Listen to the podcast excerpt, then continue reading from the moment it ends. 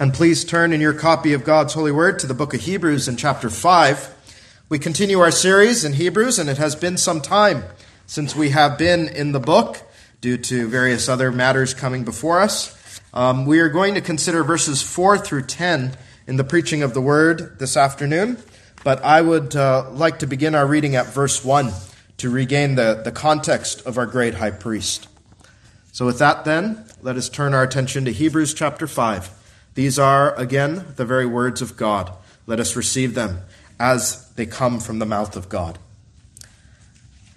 For every high priest taken from among men is ordained for men in things pertaining to God, that he may offer both gifts and sacrifices for sins, who can have compassion on the ignorant and on them that are out of the way, for that he himself also is compassed with infirmity. And by reason hereof he ought, as for the people, so also for himself to offer for sins. And no man taketh this honor unto himself, but he that is called of God, as was Aaron. So also Christ glorified not himself to be made an high priest, but he that said unto him, Thou art my son, today have I begotten thee. As he saith also in another place, Thou art a priest forever after the order of Melchizedek who in the days of his flesh, when he had offered up prayers and supplications with strong crying and tears unto him that was able to save him from death, and was heard in that he feared. Though he were a son, yet learned he obedience by the things which he suffered. And being made perfect, he became the author of eternal salvation unto all them that obey him, called of God and high priest after the order of Melchizedek. May God add a blessing to the reading of his word. Let's pray for the preaching. Our Father and our God, how beautifully interwoven are the Holy Scriptures. Oh, Father, we pray that you would help the minister preach the word in a way that gives glory to God for the whole counsel of God, which testifies to our Lord Jesus Christ, that the people of God would see that the sum and substance of the entire covenant of the Bible itself is to point us to Jesus Christ, that great and glorious Redeemer. And Father, this man cannot do it in his strength, so give the Holy Spirit of God, which is called the Spirit of Christ, to enable the minister to do it. And may that same Spirit be on every, every heart that hears this word now. So help me, Father, now glorify thy Son Jesus, that thy Son may also glorify thee and we pray this for the sake of the preaching of the word to the glory of God, in the name and uh, for the sake of Jesus Christ our Lord. Amen. Amen. Well, just to recap where we've been, Hebrews is continuing its central theme, which is the glorious priesthood of Jesus Christ. And the case was made that because in chapter 4, the thoughts and intents of our sinful hearts are all laid bare before God Almighty, that we are all naked and stand exposed before Him, that we will all have to give an account to God for our lives, not just the outward actions, which is bad enough, but the very thoughts and intentions of our hearts. We are in such a great need of a high priest from God to intercede for us. And we have seen what a great high priest we have in Jesus the Son of God who has passed into the heavens, who is revealed as not only God in the flesh, but revealed to us so far as compassionate and sympathetic. That though he is God, he is touched with the feeling of our infirmities as the perfect man who suffered for us. That by knowing such great truths, you are to be drawn to his throne of grace to find help in time of need, and to obtain mercy when you sin.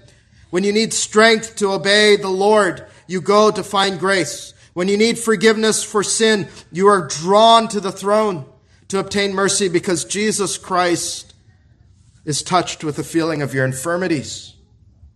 And so that's where we've been. And today we continue and see that Jesus Christ has a far better priesthood than the old Aaronic order. Because Jesus Christ is an eternal priest from a different order, the order of Melchizedek, which is a royal priesthood, unlike Aaron's Levitical priesthood. And because of that, Jesus Christ can be the author of an eternal salvation, and we can be eternally secured because of this high priest's order. And so with that, just to introduce our theme, uh, our theme is simply this, that by the suffering of our superior priest, Jesus Christ, yours is an eternal salvation. Eternal salvation. What blessed words. We'll consider that theme under three heads on your bulletin. First is Christ's superior priesthood. Second is Christ's strong supplications. And third, Christ's obedient sufferings. First, Christ's superior priesthood. Now, the epistle is now shifting, and it's becoming an apologetic. It's becoming a defense of Christ's credentials. The Hebrews faced great hostility from Jews who apostatized to Judaism, and that's what Judaism is. It's apostasy from the true religion. And their attack on Jesus was this. How can you say that a man who is not a son of Aaron could ever be a high priest? Remember, thus far, the, the epistle has spoken of the Aaronic priesthood. Verse 4 No man taketh this honor unto himself, but he that is called of God, as was Aaron. That was the priesthood, you remember, boys and girls, that was appointed under the law of Moses. All the priests were to come from uh, Levi's tribe through Aaron, and that was God's own appointment. No man can take the priesthood on himself. Do you remember what happened in the Old Testament when men tried to? Do you remember Korah and his burning of incense, and the earth swallowed him up in 250? Remember Saul and his attempt to offer a sacrifice. The Lord tore away his kingship. No man has the right to take on the priesthood, not unless he was appointed by God. That's the difficulty, isn't it, for our Lord Jesus Christ? For our Lord Jesus descended from the tribe of what? Judah, and not from Levi. Paul will deal with that directly in Hebrews 7, verses 13 to 14. For he of whom these things are spoken, meaning Jesus, pertaineth to another tribe, of which no man gave attendance at the altar. For it is evident that our Lord sprang out of Judah, of which tribe Moses spake nothing concerning priesthood. You see, the apostle understands the objection quite well, that Jesus, according to the law of Moses, had no right to attend to the altar. He had no right to the priesthood itself. And this is thought to be sort of the coup de grace, as it were, against Jesus' ministry by Jews who left the faith of their Bible for that new religion, which became Judaism. But the apostle, inspired by the Holy Spirit, dismantles their attack in an astonishing way. By the way, and you'll notice this online, apologists for Judaism, they really despise the book of Hebrews. They loathe it because this book makes irrefutable arguments from the Hebrew scriptures. And the way the arguments are framed, they can only come from the mind of God. And so that said, the apostle preaches here that Jesus is no usurper like Korah or Saul, but that the Holy Spirit himself prophesied that God would appoint the Son of God as high priest one day, and that the Son of God would be a priest of a different order, not of Aaron. Two Psalms are cited as proof of this Psalm 2 and Psalm 110. Both show that the Messiah, the Christ, would be of a royal priesthood that far excelled the Aaronic order. So our fifth verse, citing Psalm 2 verse 7 says, Christ glorified not himself to be made an high priest, but he that said unto him, Thou art my son, today have I begotten thee. The apostle wants you to know this and know it well. Jesus did not take on the priesthood himself. He was appointed by God, just as Aaron was to a different order.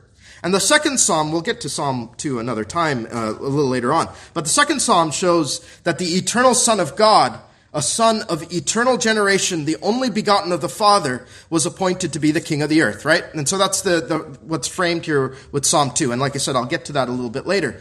And by his resurrection, what you have to see here in that is how Psalm 2 is used in the Bible. Uh, it's not just used to proclaim the eternal generation of the Son of God. It is also to proclaim that uh, uh, by his resurrection, Jesus was proved to be the Son of God. You see that in Acts 13, verses 33 to 34. God hath fulfilled the same unto us, their children, in that he hath raised up Jesus again, as it is also written in the second psalm. See, Thou art my son, this day have I begotten thee. And as concerning that he raised him up from the dead, now no more to return to corruption, he said on this wise, I will give you the sure mercies of David. So what we see is that the apostles see that the resurrection of Christ shows that Jesus Christ is the Son of God, eternally begotten. And you might ask, why here in this citation of the priest's office does the apostle care about his kingly office?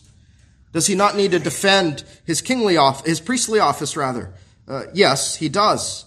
But you'll see in just a moment what's going to happen is Paul's defense concerns a royal priesthood, where kingly power is knit to priestly mercy. So wait for that. But here you see that the Messiah is appointed by God, as in Psalm 2, and will be the eternal Son of God. Then the apostle cites the 110th Psalm in the sixth verse, where the kingly office and priestly office kiss. You remember that if you know Psalm 110, right? They meet in the Old Testament priest king known as Melchizedek. And he saith also in another place, Thou art a priest forever after the order of Melchizedek. That's a citation of Psalm 110, verse 4. What Psalm 2 and Psalm 110 together show us is that Jesus Christ has a royal priesthood, kingly power, and priestly mercy. That's not of Aaron's order, but of this other order of Melchizedek. Boys and girls, do you remember Melchizedek's uh, Melchizedek from Abram's exploits in Genesis 14? Right? You remember he rescued Lot, he slew the pagan kings, and then he went to worship before Melchizedek. We'll have much more to say of Melchizedek in Hebrews 7, but let me read Hebrews 7 1 through 3 because that's a summary of this figure, Melchizedek. For this Melchizedek, king of Salem, think of these things. King of Salem, priest of the Most High God, who met Abraham returning from the slaughter of the kings and blessed him, to whom also Abraham gave a tenth part of all, first being by interpretation king of righteousness, and after that also king of Salem, which is king of peace, without father, without mother, without descent, having neither beginning of days nor end of life but made like unto the Son of God, abideth a priest continually. The parallels between Melchizedek and Christ, then, you're about to see, are far greater than the parallels between Aaron and Christ. Consider it. Melchizedek was a king, and he's called a king of what? Righteousness. A king of righteousness, a king of peace, king of Salem. Aaron was no king. He certainly was no king of righteousness and peace. But Jesus is Prince of Peace, Isaiah 9 6, and Lord, our righteousness, Jeremiah 23 6. Melchizedek was not just a king, but also a priest of the Most High God, Jehovah. And you see here this one figure in all of history before Christ who is both priest and king. Two great offices converge in him in a way that it never did with Aaron. More than that, we'll get to this. This is so tantalizing in Hebrews 7. He was made like the Son of God, as the, the is what the Bible says in Hebrews 7. Why is that? What's, what's Paul getting at? Because in Genesis, you find no genealogy for Melchizedek. That's a strange thing for Genesis, isn't it? To have such a prominent figure show up without a genealogy. It is as though he has no, uh, he's introduced actually with no father, no mother, He's a mysterious figure with no definite, as, uh, as Paul says, no definite beginning or end. His lineage and his ending withheld purposely by the Spirit of God. Why is that? Hebrews 7 says, because God was holding him forth as a type of his eternally begotten Son, to show us that an eternal and better priesthood exists, one that is not limited like Aaron. Now, you might accuse Paul of flights of fancy and innovation here, right? It's like, well, this, this sounds so uh, interesting, but is this really true? You might be stretching to use Melchizedek this way. And that is why it is so important that the apostle cites Psalms. that prophesy of this very thing. That's why he, uh, um, he uses Psalm 110. And you think of this from the time of David, the Jews sang Psalm 110 to prepare them for the Messiah to come from the order of Melchizedek and not from Aaron. In other words, this is no innovation or invention of the New Testament to explain why Jesus was no Levite. God had made it plain to them in their hymn book so that it would not be a surprise twist. It's not like Paul is saying, you know what? I'm running into a problem right now. How can I find some way to justify his priesthood? No, he comes with the authority of God. And he says, God said that the Messiah would have the priesthood of the order of Melchizedek. That it was God's plan that a superior priesthood would supplant Aaron's. Now, for you who believe on the Lord Jesus Christ, I think it really will warm your heart, at least it did for me, to sweetly meditate on all the ways that uh, Christ's priesthood of the order of Melchizedek is superior to Aaron's. So let's do that now. I'll draw out four, four marks. You could probably come up with more. But the first mark of superiority is that Christ's is a royal priesthood. Christ's priesthood is joined to kingly, regal power and sovereignty. He is called the King of Peace because his kingly power brings peace. It conquers men and it conquers the hearts of men to God. And that's why our mediator needs the power of a kingly office to subdue our hearts. In Zechariah 6, the Messiah, who is called the branch, is a priest who sits on the throne. Even he shall build the temple of the Lord, and he shall bear the glory, and shall sit and rule upon his throne. And he shall be a priest upon his throne, and the counsel of peace shall be between them both. Zechariah 6 verse 13. What that verse is saying is that by joining the sovereign power of a king and the mediation of a priest, Jesus can and will build his church, the temple of God. Something, you think of this, could Aaron ever do it? Could any of the priests in Aaron's lineage do it? Could Aaron ever affect the hearts of men? No, but our king priest can. Melchizedek was called the king of Salem, the king of righteousness and peace foreshadowing, beloved, that Jesus will come to bring us righteousness and peace. The King of Kings will bring peace. And beloved, what a wonderful thing it is for you to know this, especially as your heart is often so wayward, as mine is, as your heart is often out of control, raging with the influence of sin. What a thing that your mediator has the power to subdue your heart as a king. If you would go to him. What a greater thing that Aaron could never do. Aaron could never reach into the hearts of men and turn their hearts to God. But even the heart of the king is in the hands of the Lord. And so are my, and so is my heart and yours as well. Your mediator can utterly vanquish the great foes of your soul, sin, the world, and the devil. Far superior to the power vested in Aaron. But you think of this, and you might be afraid, right? If the holy, righteous Savior just had the kingly office without having the priestly mercy that comes from the office of the priest. But he has the power to intercede for you and your sin. He has the power to cleanse you. He has the power to sanctify you and purify you. What a thing it is to see kingly power with priestly mercy. He has infinite power joined to infinite mercy. Go often to this greater priest of the order of Melchizedek, children of God. He is able to subdue your heart and to sanctify you completely. The second mark of superiority is his as an eternal priesthood. Thou art a priest forever after the order of Melchizedek. The Aaronic priesthood was limited in duration and in two ways. The first is that every priest of Aaron's order would die. When they died, their ministry died as well. Yet Christ died once for sinners, but was raised from the dead. And what is the use of that in Hebrews 7:25? Wherefore he is able also to save them to the uttermost them that come to God by him, seeing he ever liveth to make intercession for them.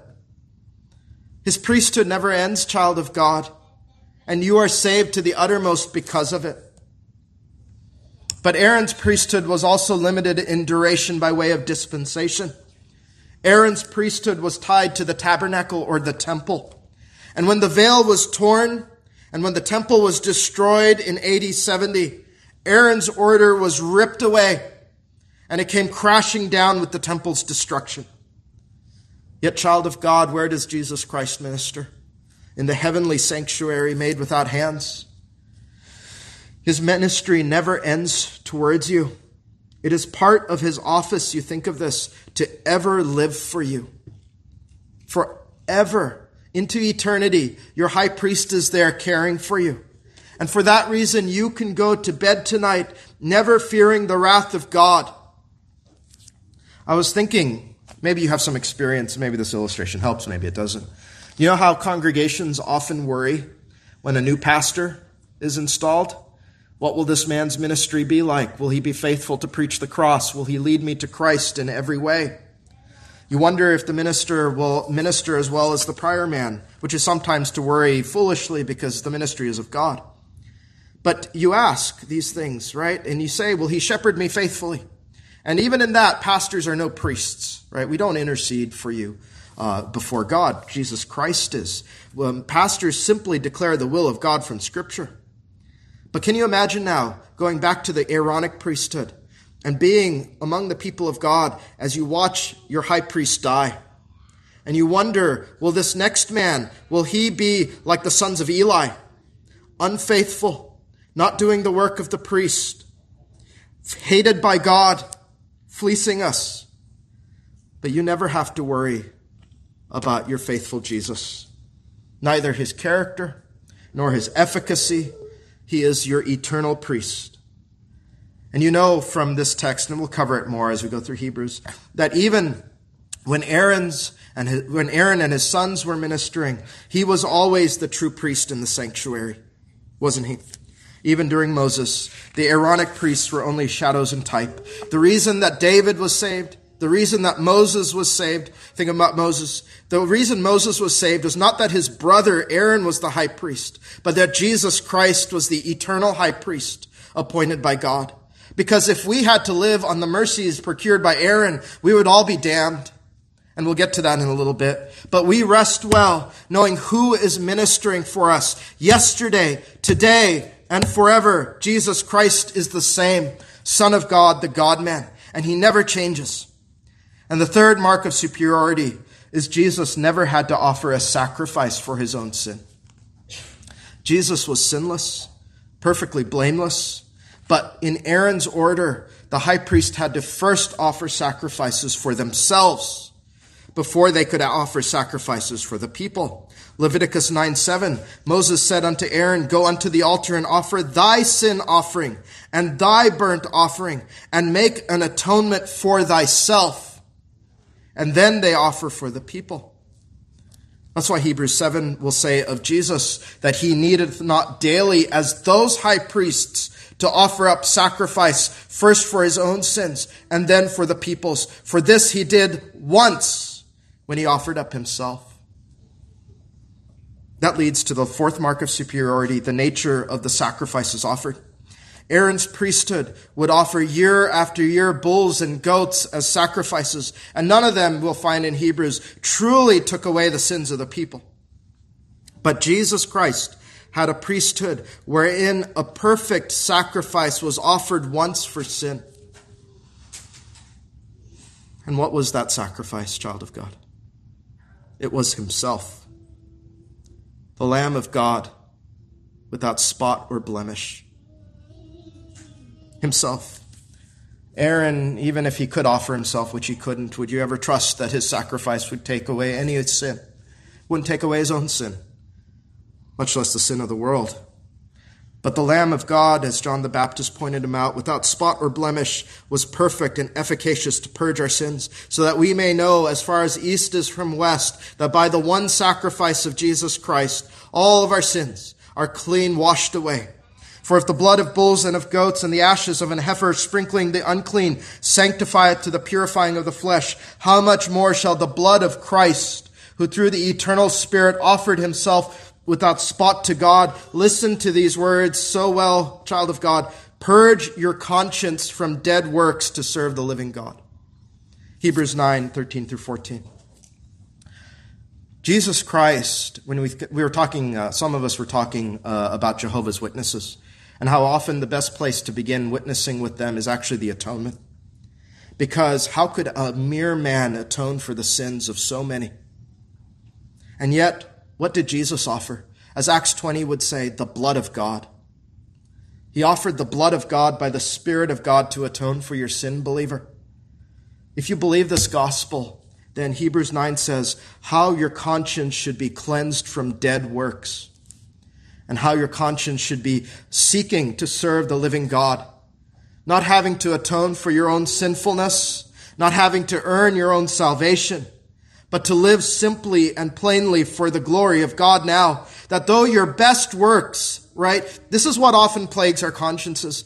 The, my best works are tainted with sin. My best works are tainted with pride. My best works are tainted with selfishness and a desire to pat myself on the back. Tainted with sin, all of them. And yet, Jesus Christ purifies them all.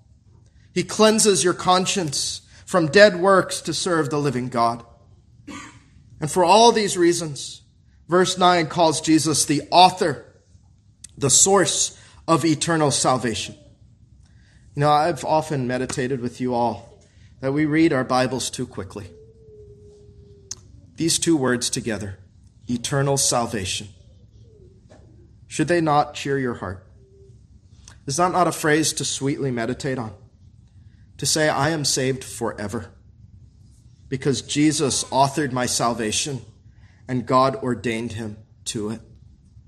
You who believe on him, all out of his work, you have eternal salvation.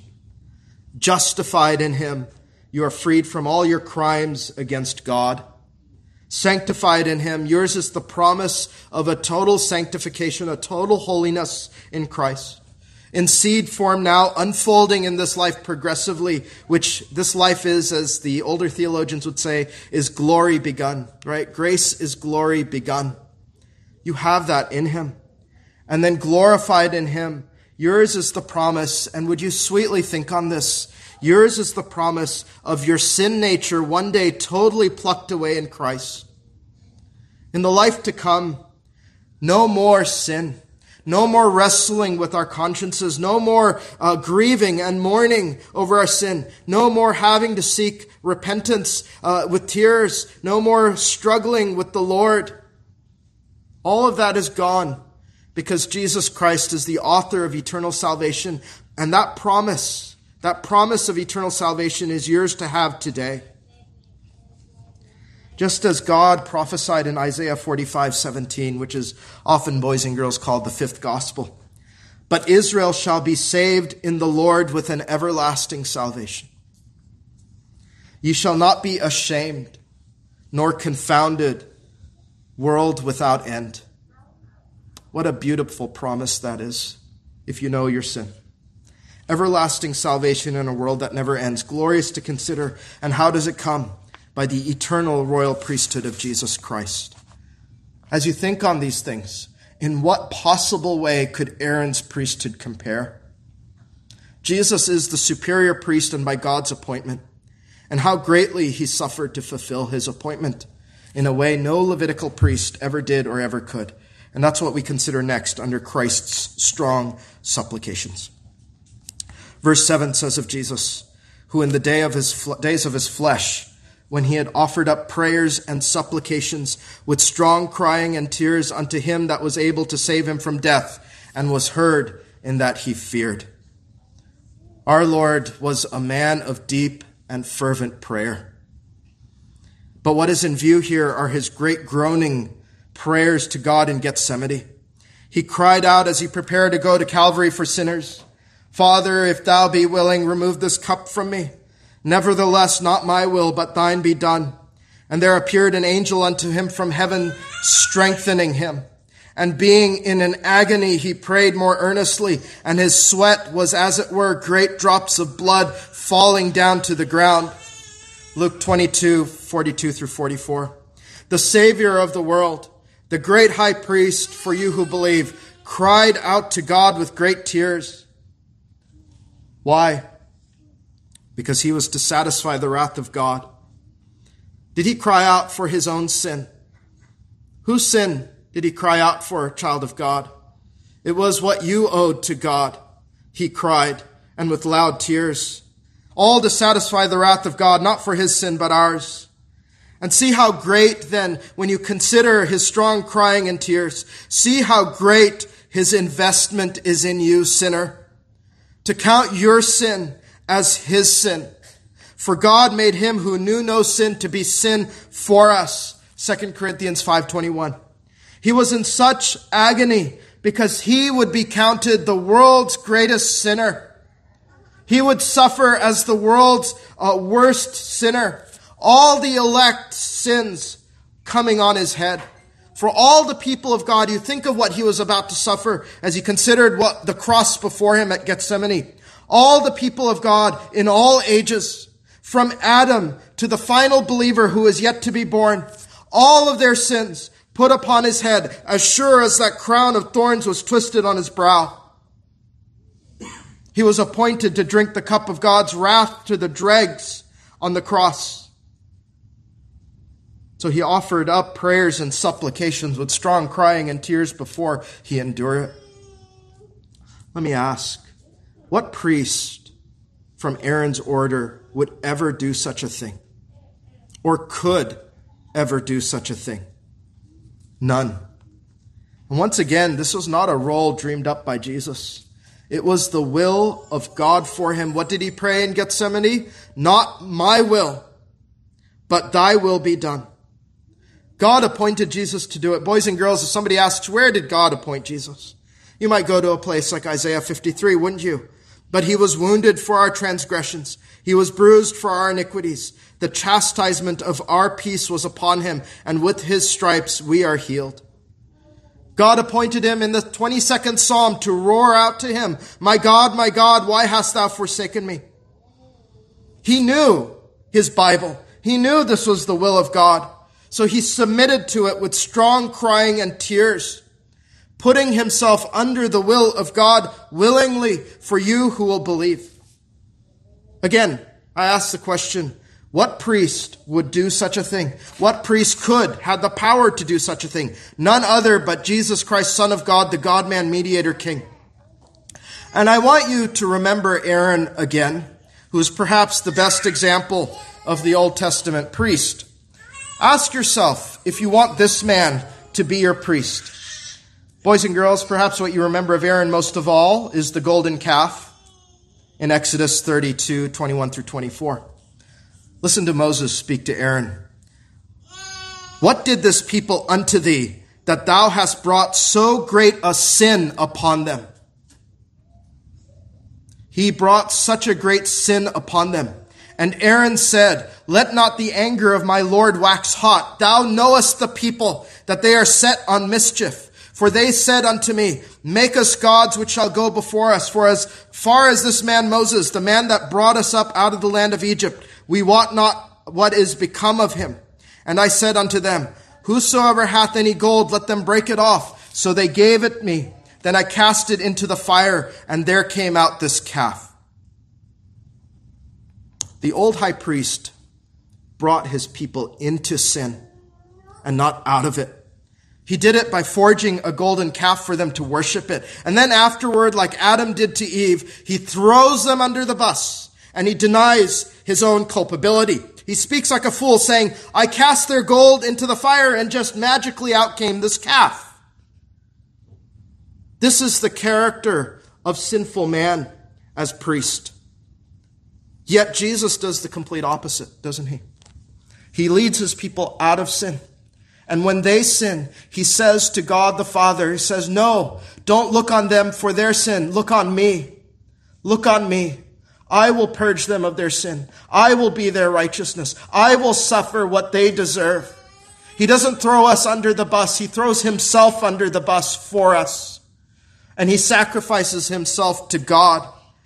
Sinless Jesus crying and groaning for his sinful people to become a sacrifice for us. He has never helped us to sin.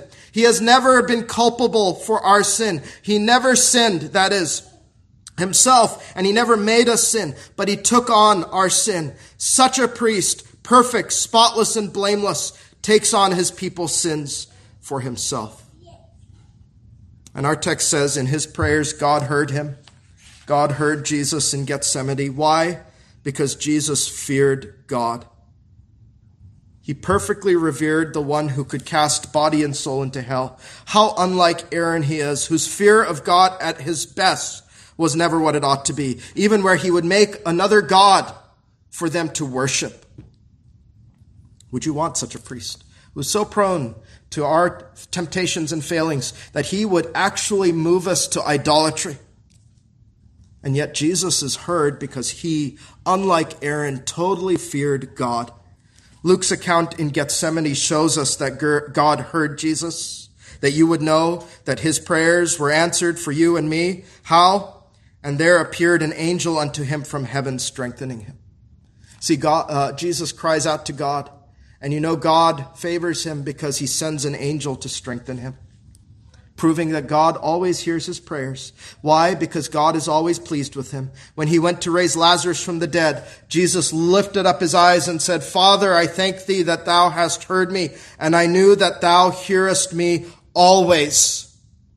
John 11, 42 when he prays for you, when this priest of the order of Melchizedek prays for you, believer, when he intercedes for you, what a glorious thing the Father hears him. He always hears him. Always. And our text says Jesus cried out unto him that was able to save him from death. And yet, for so long, it seemed as though Jesus' prayers were going unanswered, right? He cried out to him who could save him from death, yet Jesus hung on the cross and died. But Jesus was saved from death, wasn't he? When? In his resurrection. That returns you to Psalm 2 and Acts 13 33 to 34. That when Jesus was resurrected, Jesus was proven to be the Son of God, saved from death. As the Bible says, death was unable to hold him. And an application here for you, believer. Beloved, some of your prayers will not be answered straight away or in the way that you expect, or they will be answered in the life to come. The same was true for Jesus himself, and you take heart in that. But in any case, another point of application is when you are overwhelmed, you must go to him in prayer, child of God. When you are overwhelmed, believer, do you think your great high priest is unmoved? Hasn't that been sort of the point of the last chapter or so of Hebrews? that he is touched with the feeling of your infirmities.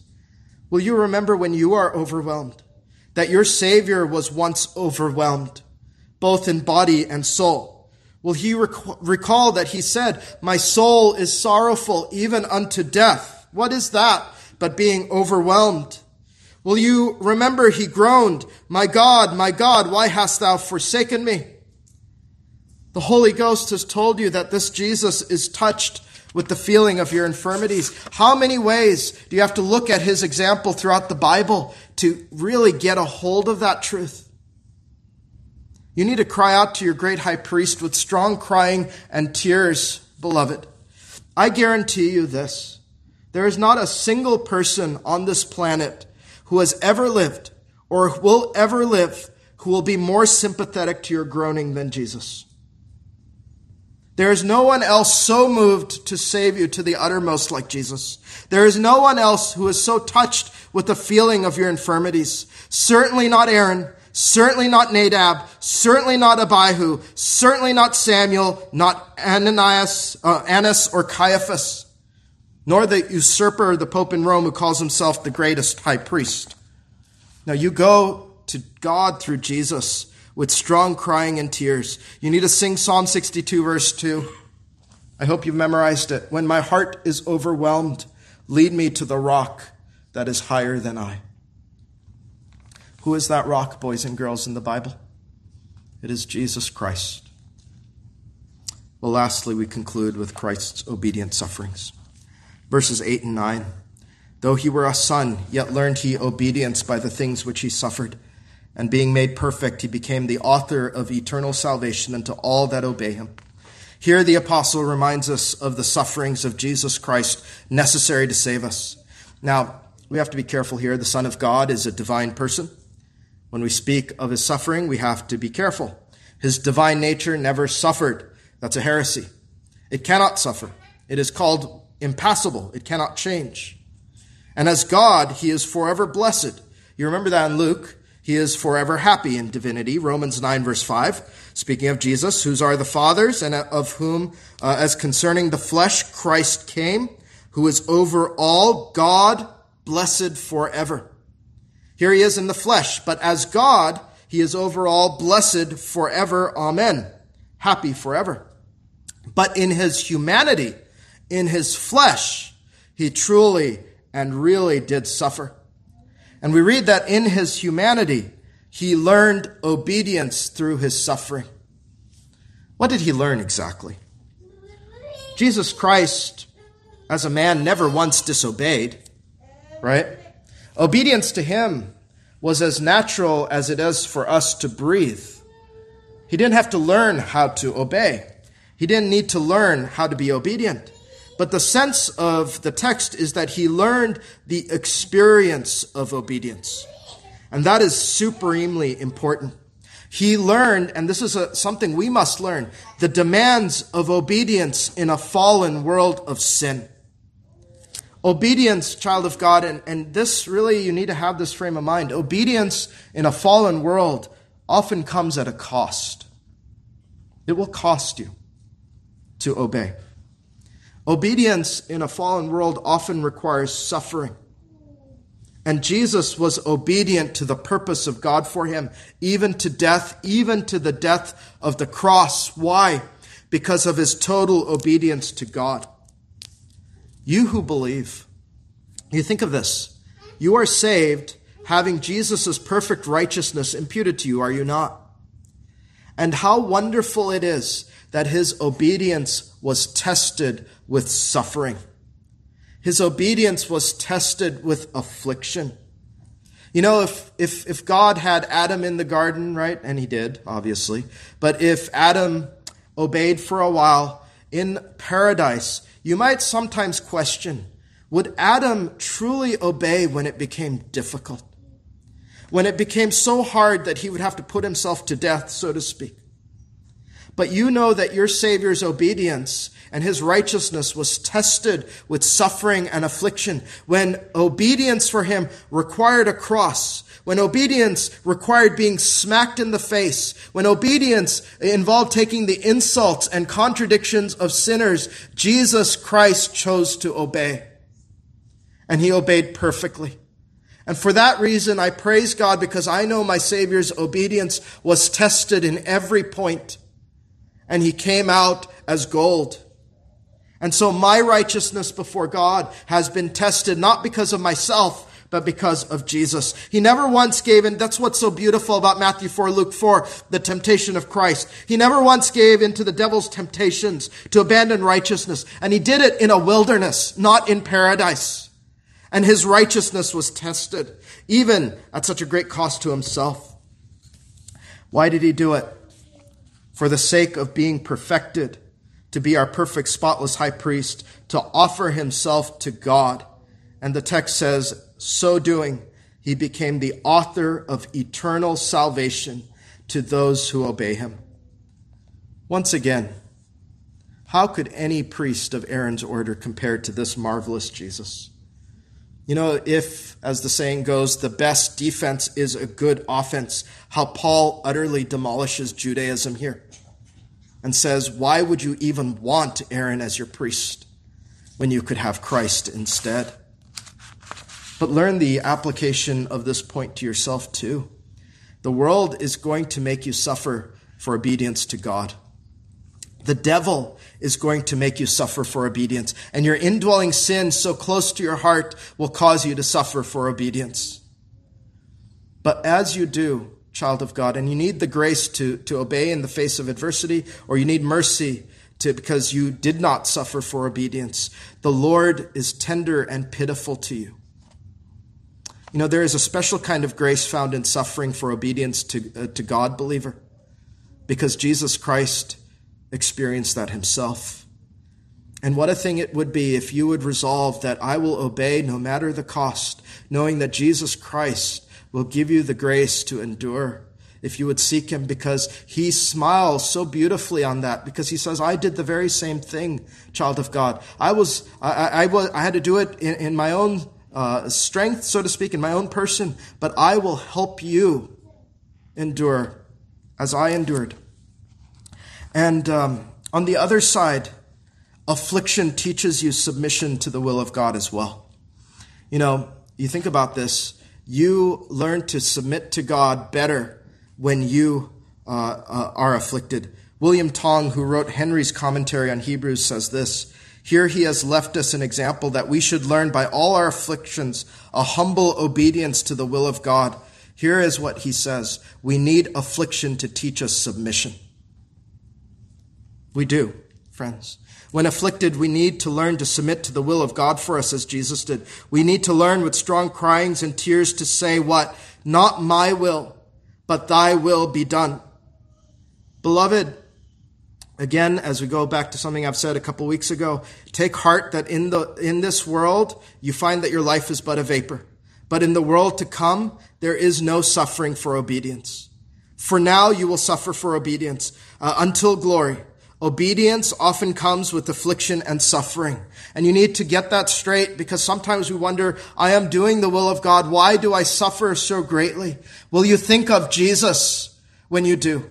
When it comes at a cost where your parents and your friends and your family maybe will revile you for doing the will of God and it does cause suffering.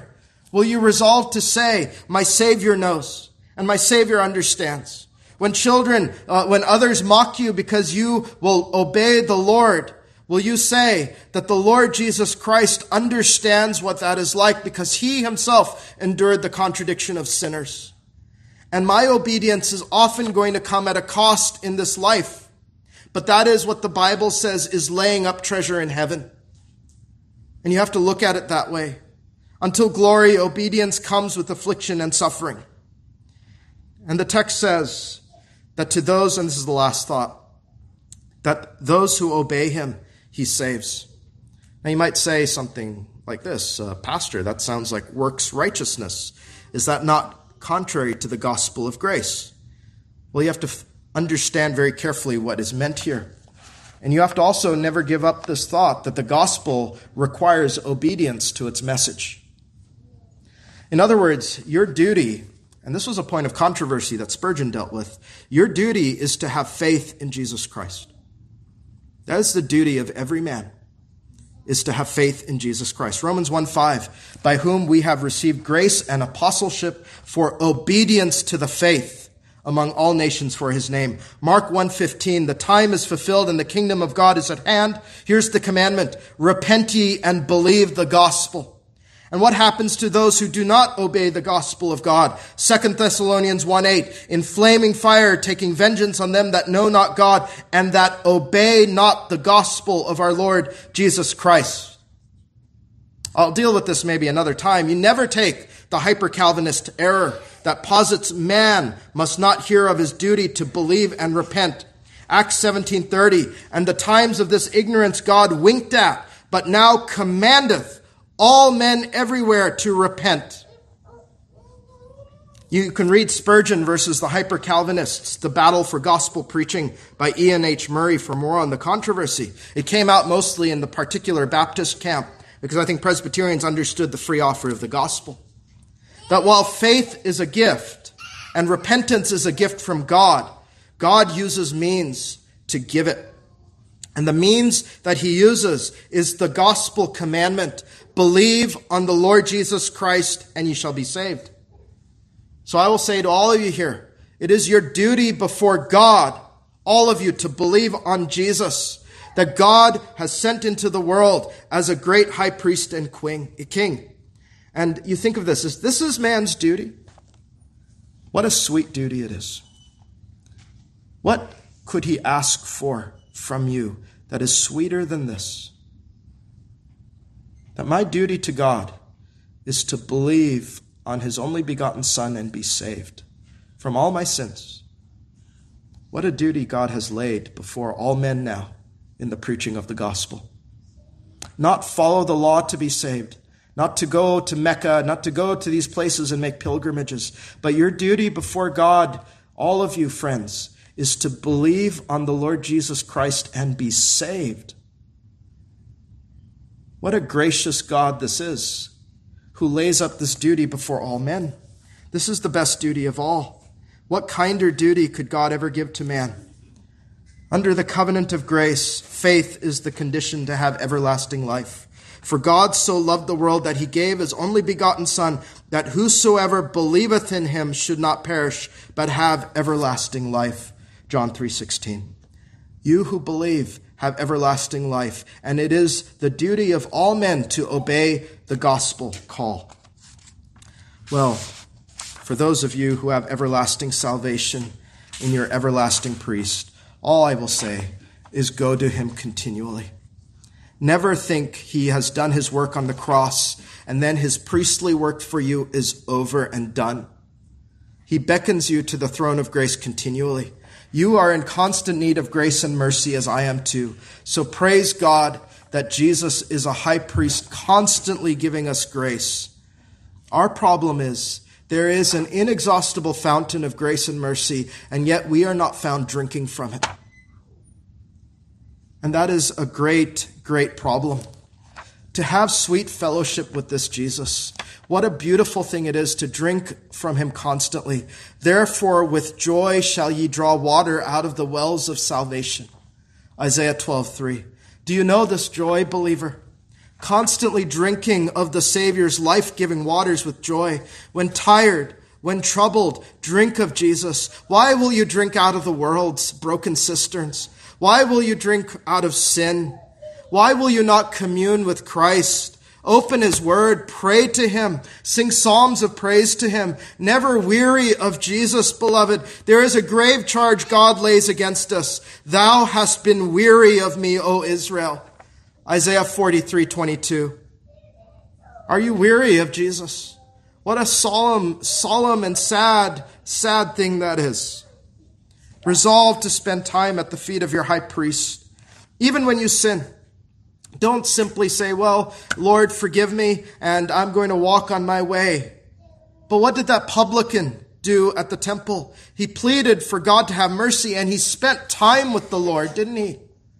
He didn't just say a quick perfunctory prayer. He spent time with the Lord. And you have to think he meditated on what he had done.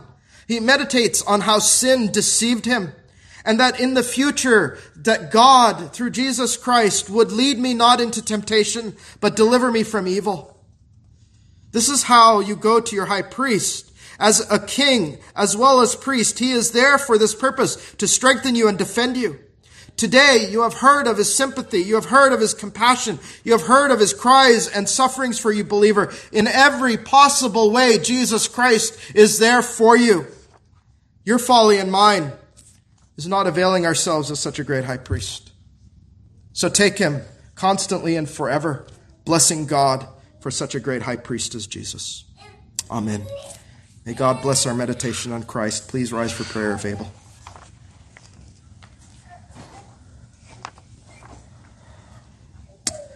Lord our God, what a great high priest you have given us one that no man could ever fathom or imagine in his own imaginings. We thank you for the order of Melchizedek prophesied centuries, millennia before Jesus Christ came into the world to save sinners. We thank you for our eternal high priest. And if any here do not know the forgiveness of sin, if any here have thought, well, perhaps one day God might regenerate me if I just stay in the worship service, and have never heard it is their duty to close with Christ. It is their duty to receive him by faith. And that you work through such proclamations of the gospel as that. Help them, Father. Help them have Christ lay hold of them, that they might believe the promise of the gospel for themselves. And that as Christ lays hold of them, that they would lay hold of Christ. Bless the people gathered here. Would you give them more of the Savior today as they depart? than they had when they first came in, and that they would see the unsearchable riches of Christ just a bit better, that they would be prepared for glory to come. We ask in Jesus' name. Amen.